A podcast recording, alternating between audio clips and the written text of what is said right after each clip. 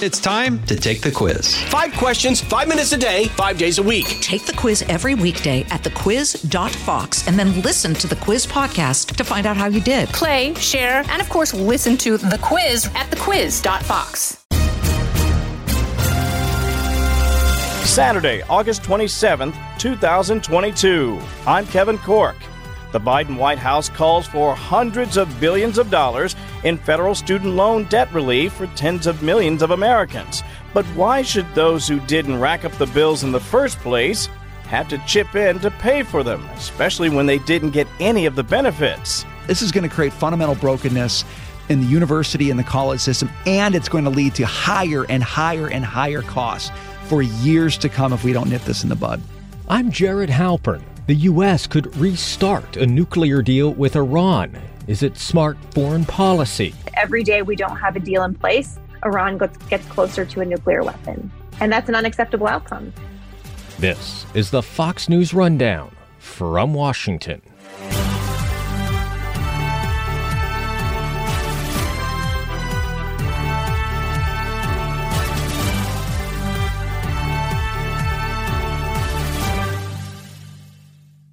From the Fox News Podcasts Network. Subscribe and listen to the Trey Gowdy Podcast. Former federal prosecutor and four term U.S. Congressman from South Carolina brings you a one of a kind podcast. Subscribe and listen now by going to FoxNewsPodcasts.com. To pay or not to pay? For someone else's education. That's what critics say is really at stake in the president's plan to forgive $10,000 in federal student loan debt for millions of Americans. But while the debate over fairness rages on in theory, the cost of the plan is all too real, to the tune of hundreds of billions of dollars. And that's just the beginning, says King's College professor and Fox News contributor Brian Brenberg there are a lot of angles to this. The one that stands out most to me, just right away from a gut level, is the idea that you've got a huge population of Americans who made a lot of sacrifices in their lives for their kids, for themselves, in order to both take these loans on and then pay them off over time. And that one really sticks with people because they just feel like why did I do that if we're now in a situation in this country where the federal government is saying we're going to wipe those loans away? That's the moral hazard problem and that's that's an economic issue because it affects how people think about college going forward. So any young person who's thinking about enrolling in college, anybody who's in college right now who's accumulating that debt is saying to themselves, well, why in the world should I have to pay back any loans I take or any loans I have at the moment. And that becomes a huge question in this country for policymakers. What are you going to do? If you forgave this loan once, you're going to have to do it again. And that gets to the cost issue. So we're getting these numbers right now. They're saying this is going to cost between 500 billion, 600 billion. Some people on the low end are saying more like 400 billion. But if we develop the precedent of forgiving loans because we think students need it, and that continues, Kevin. Those costs balloon in an extraordinary way. And this becomes now trillions of dollars over time, not the half trillion we're talking about right now. Let me play devil's advocate, at least from a policy perspective. What I hear from Democrats is no one seems to have a problem when we're doling out tax cuts. No one seems to have a problem when we're spending literally trillions of dollars all over the globe helping other countries and other economies. And frankly, even here domestically, we spend a great deal on programs and on policies that may not have the sort of impact, if you will, Brian, on the American people. What do you say to people who say, don't worry, we have the money, we have the capacity to do this without upsetting the apple cart? Well, I'd say a couple things. One is we don't have the money. we're, we're $30 trillion in debt. We do not have the money. We are borrowing it. What we're doing is is hoping against hope, in my view, that that's, that tab's somehow not going to come due. So we don't have the money. But I would also say it's a very bad argument in support of student debt transfer or cancellation or whatever people are calling it. It's a bad argument to say, well, we've done bad things in the past, so let's do another bad thing. I mean, the, the fact is, I have a lot of beef with a lot of what we spend money on as a government. I think there's a ton of waste. And that's one of the reasons I don't want to see another program that'll end up transferring money to people who number one, contractually should pay it back. But but number two, when a lot of this money is going to go to people who are upper middle income individuals, remember the income cap on this is $125,000. Wait a sec, why are we handing out money to them? I hear a lot of Democrats making the tax cut argument here, but that's a very, very different beast. When you're talking about tax cut, what you're saying is you want people to keep more of the money that they generate, more of the money that they earn, more of the wealth that they create. That's a very different proposition than saying you want a huge chunk of America to pay off the debt that somebody else has incurred. To me, that's an apples to oranges comparison. I think it's a red herring. What we should be focusing on here is the justice issue. Democrats love to talk about justice. So let's talk about justice. What's the justice of taking someone else's debt commitment obligation and throwing it on top of somebody who had no say in that choice and never even had the chance to enjoy the benefit of that education that that original debt owner had. To me, there's a real justice issue here, and I think that's what a lot of people are latching onto right now. That's precisely what I've heard from the vast majority of people who contact me online, whether it's on Twitter uh, or other platforms. They say, listen, uh, and I can use my own family as an example. I come from a family of butchers. My grandfather was a butcher. Mm. My dad was a butcher. Uh, they didn't take out student loans. okay, right? They went to work and and they did their jobs. And it's unfair. Here's what I hear, Brian. It's unfair to ask the cop, the nurse, uh, the bricklayer, the construction woman uh, who's out there working in the hot sun each and every day, who didn't have the advantage of going to college, maybe didn't want to go, maybe didn't have the opportunity to go, to have them chip in to, in effect, pay back the, the loan for, I don't know, some kid who went to Bowdoin just seems incredibly unfair. Well, it, it is. And the person who chose not to go to college did a calculation. They did a cost benefit analysis and they said, What am I good at? What do I want to do in life? Where can I get value for the time that I spent? And they, they made the choice to do something else. They made the choice to apprentice, to get into a job and start working right away. All they're asking is that college students be asked to do the same thing. You've got to do the cost benefit analysis. You made the decision to go to college. Nobody forced you to do that. That's a choice. That's a privilege we have in a wealthy society to get to do that. We need young people, we need their parents to do the cost benefit analysis, to make a decision about whether the investment they're going to make, the debt they're going to take on, is going to be worth it when they finish.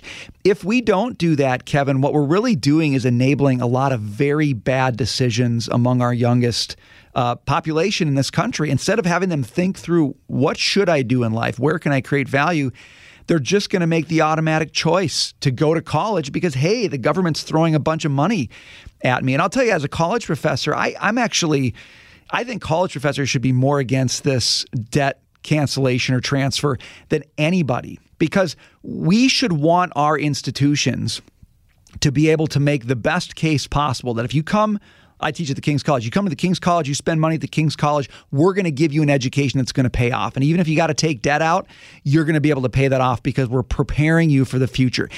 If we live in a world where people don't even care about that because the cost essentially to them is nothing, we lose our competitive advantage, Kevin. Good colleges lose their competitive advantage because they're they nobody the, the people attending college don't care anymore what it costs because it's somebody else's problem, not their own problem. So this to me is fundamental. This is going to create fundamental brokenness in the university and the college system, and it's going to lead to higher and higher and higher costs for years to come if we don't nip this in the bud understand this as well. There is a legal argument uh, against something like this. In fact, we heard Nancy Pelosi herself say the president lacks the authority to forgive student debt. We've also heard others say this is something that clearly will need to be challenged. And there are also those, uh, Brian, who suggest that this is going to cost taxpayers more than $2,000 ahead. I mean, that's a lot of money. Again, this idea of funding someone else's education. I just want to ask you this, too, while I'm thinking about it. One of the things that I'm always interested in is what's the long term prospect of doing something like this? I'm a policy guy, you're a policy guy as well. There are those here in Washington who suggest that the president is, in effect, buying votes with this move. Is that cynical or is there something to that? well, I, don't like to be cynical, but let's let's just think about it a little bit. Here we are at the end of August in a big election year. The sitting president's party seems to be in hot water and he's got the most energetic part of his party telling him he's got to do student debt forgiveness in order to win this election. You know, you can't help but be cynical. I think this is obviously a ploy to get voters supercharged to vote for Democrats. And it has huge long term implications. You're so right to bring that up. What this really is, Kevin, is a big step closer to a socialized higher education system in this country. Because again, once you've forgiven student debt, that expectation is going to be there for every generation. Every generation, every new class is going to say, you forgave my older brother or sister's debt. Why aren't you forgiving mine? And you're, you're going to keep hearing calls for bigger amounts. So right now it's 10 grand, 20 grand if you got a Pell Grant. Well, you've got a lot of folks out there on the left calling for 50 grand. What's the argument against 50 grand if you've already done 10 or 20? So in effect what happens is you you've created this claim that all college students are going to have and they're going to say you did it once, you got to do it again. And at some point, if we keep going down that road, what you end up with is a federal government that says, you know what, we're just going to pay for it for everybody. Everybody's going to be funded by the federal government. And at that point, you now have a socialized higher education system. And I don't have to tell you the implications of that are enormous. The federal government's not just a big player in higher education anymore at that stage, they are the player. They call the shots. And that means an awful lot in terms of what these universities do, how they do it, who they serve, and what kind of debates that we have going on. It's a litany of issues that we need to be grappling with now because we are already starting down that path. And don't kid yourself. Colleges and universities are winning big time. I mean, they have massive endowments. Sure. Uh, in some cases, in the tens of billions of dollars. Uh, there are those who argue, hey, you want to help out your students? You can do that. The taxpayer shouldn't be on the hook to do that. Brian, as always, we appreciate your time today. You bet, Kevin. Thanks.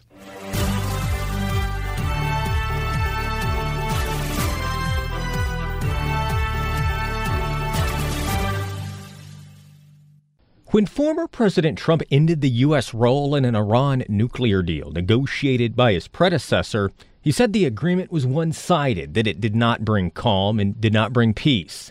This week, that deal is closer to being back on than it has been since the U.S. abandoned the pact. U.S. and European diplomats have been trading proposals with Iranian negotiators on resuming an agreement designed to curb Iran's uranium enrichment program. In exchange, U.S. and UN sanctions on a wide array of Iranian sectors would be lifted. The debate here in Washington is much the same as it was when the first Iran deal was being negotiated by the Obama administration in 2015. Republicans and some Democrats say concessions of any kind to Iran is dangerous, and key U.S. partners in the region, like Israel's prime minister, are urging President Biden to walk away from a potential restart. And to be clear, there is no deal yet. Well, I learned a long time ago that it feels like you're very close to a deal, and there are a lot of very tough issues at the end of these negotiations. Marie Harf was the State Department spokesperson in 2015 when the original Iran nuclear deal was brokered. She's now a Fox News contributor. Both sides want to get uh, everything they can out of these negotiations. So I think, but I, I have the sense that that we could see a deal certainly in the coming weeks. The contours would have to be different than they were um, when uh, the Kerry team, the the Biden, uh, the, the Obama administration first negotiated, right? Because now we've had what three years of of Iran resuming its its uh, its nuclear proliferation, haven't we? We have, and it is absolutely true that Iran's nuclear program uh, is much farther along today than they were at the end of the Obama administration, and certainly than they were um, when Donald Trump pulled out of the deal. So I think you're going to hear a lot of people talking about that if, if we do get a new deal and saying, look, Iran's program was halted, rolled back, and significantly diminished under the previous deal. It's only because Donald Trump pulled out of the deal that they were able to race uh, their nuclear program forward.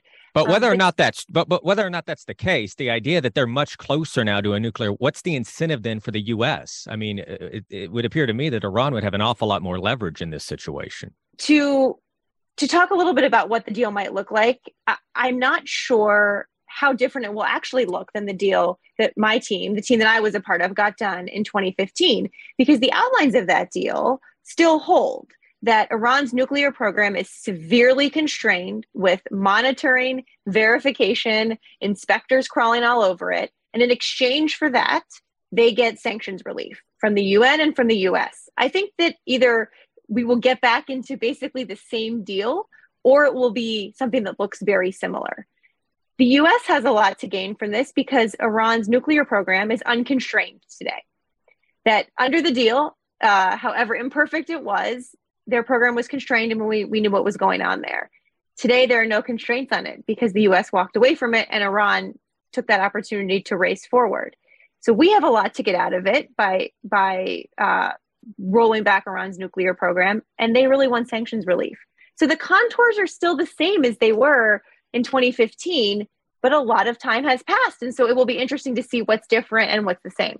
The sanctions relief, though, is can't that be problematic? Because it's not as if our only concern with Iran is, its nuclear program. They have proxies in Syria. The the Biden administration, the president, just this week, uh, authorized airstrikes uh, against Iranian proxies in in Syria.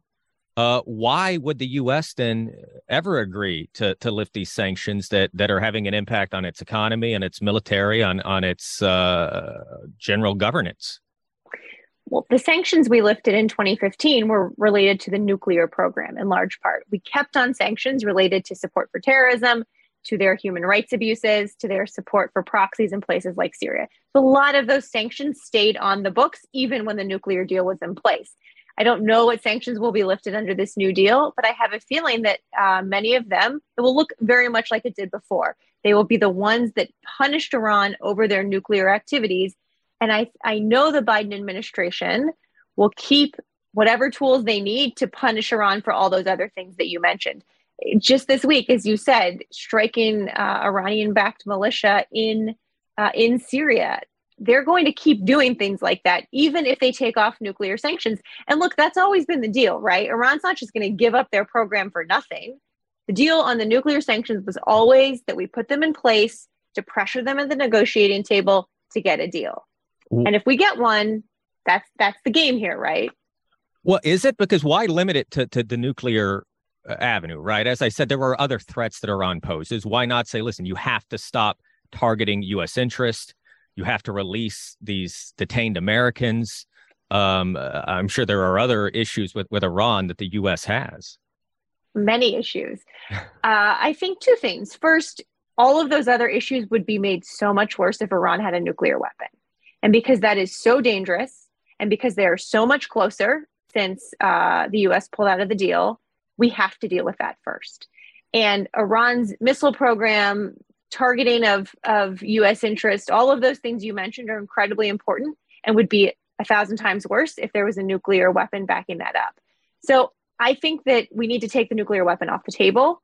At the same time, keep pushing on these other things, punishing them for their behavior in these other areas, and look, when we implemented the deal in 2016, at the beginning of 2016, we also got a number of US hostages out, including Jason Rezaian, the Washington Post reporter, and several others. So I have a feeling those conversations are also going on, but we have to take care of the nuclear issue. That one's hard enough on its own, quite frankly. Is Iran an honest broker here? Uh, I don't think anything in this deal ever has been or ever will be based on trust or taking the Iranians at their word it was always based on cameras that looked at the facilities, human inspectors that were on the ground, uh, people crawling all over their program, making sure they were doing what they said they were doing. At the same time, also, the US maintains, the US and our partners maintain huge intelligence capabilities to know what's going on, in addition to all those other things. So it's not about trust, it's not about honesty. Um, it is about putting in place a situation where we are confident we know what's going on in Iran's nuclear program and that they cannot get a nuclear weapon.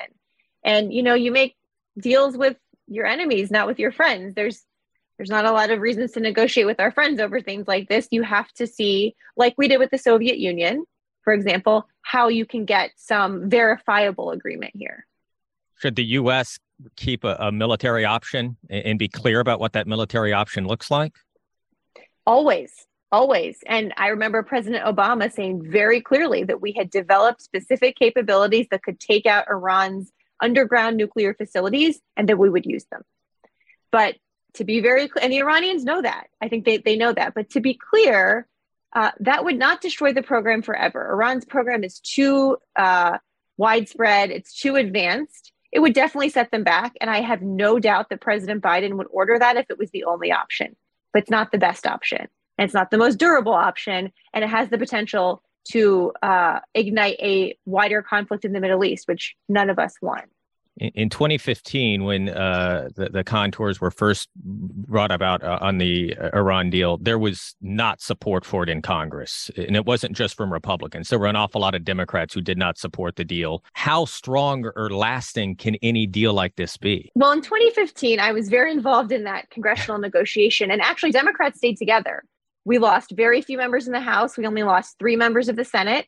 And because democrats by talking with people like Ernie Moniz, a nuclear a scientist who, who explained all the different pieces of this, by really diving into the details, um, we actually didn't have to, to, to, to do crazy things like presidential vetoes.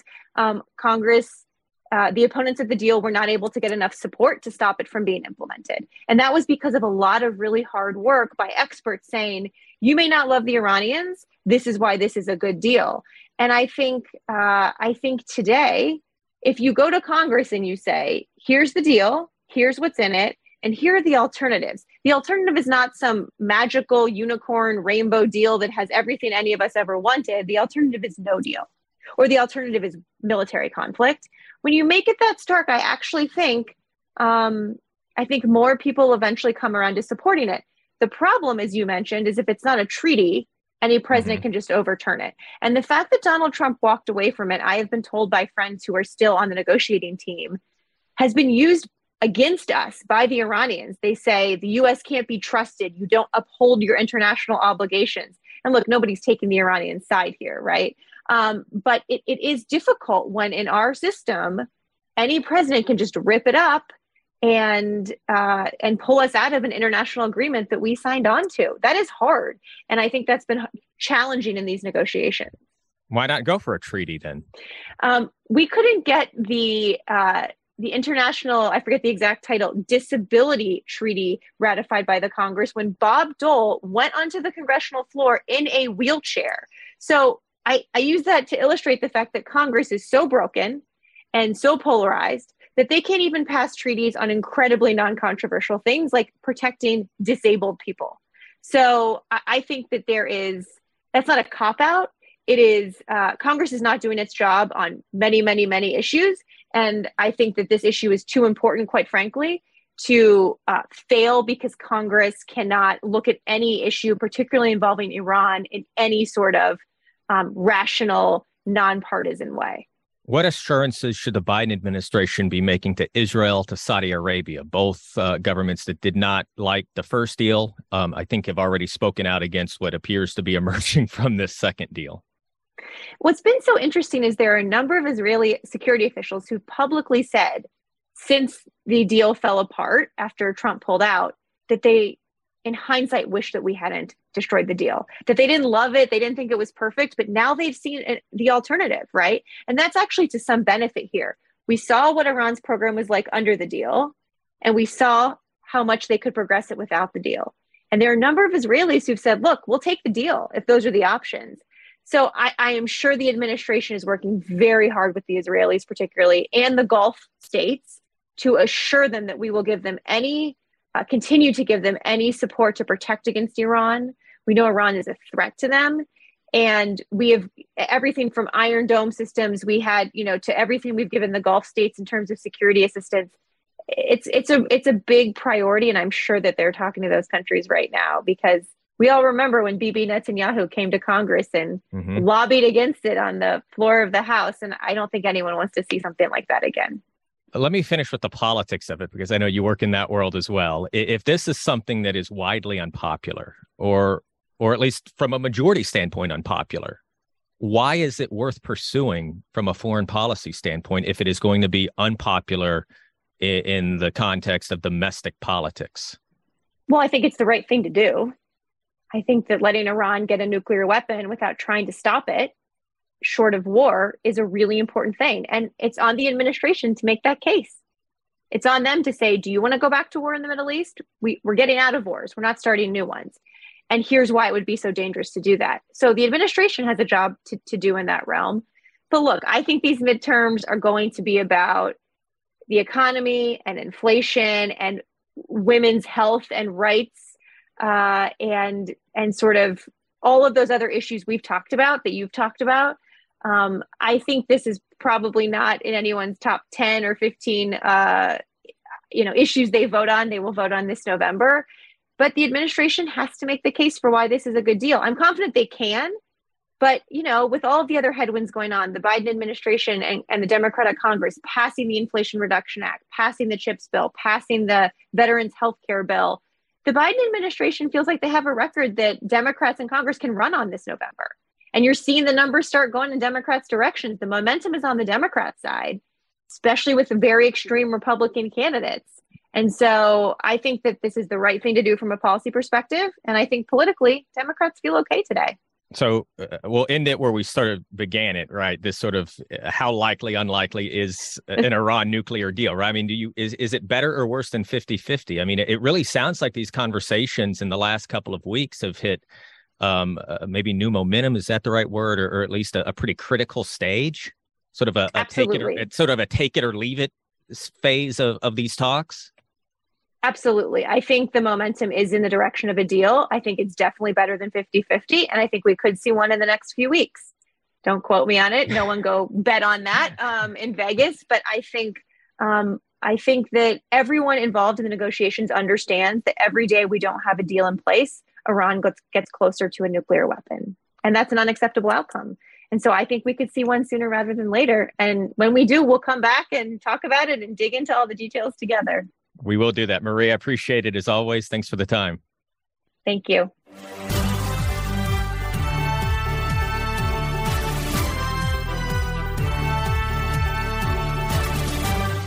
Tomorrow on the Fox News Rundown from Washington.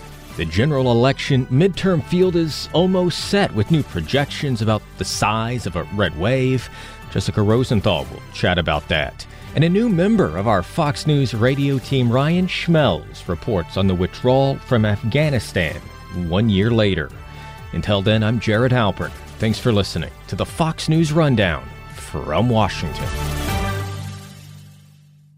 I'm Charles Payne. Listen to my Unstoppable Prosperity podcast so I can get you making money right now. Whether stocks are hitting new all time highs or in free fall mode, opportunities abound. So, why are so many potential investors still sitting on the sidelines? In a new season of my podcast, I'm going to get you in the game. After 38 years on Wall Street, I'm ready to impart some lessons and get you invested in the greatest wealth generating machine in history. Listen anytime, everywhere at foxbusinesspodcast.com or wherever you listen to your favorite podcast.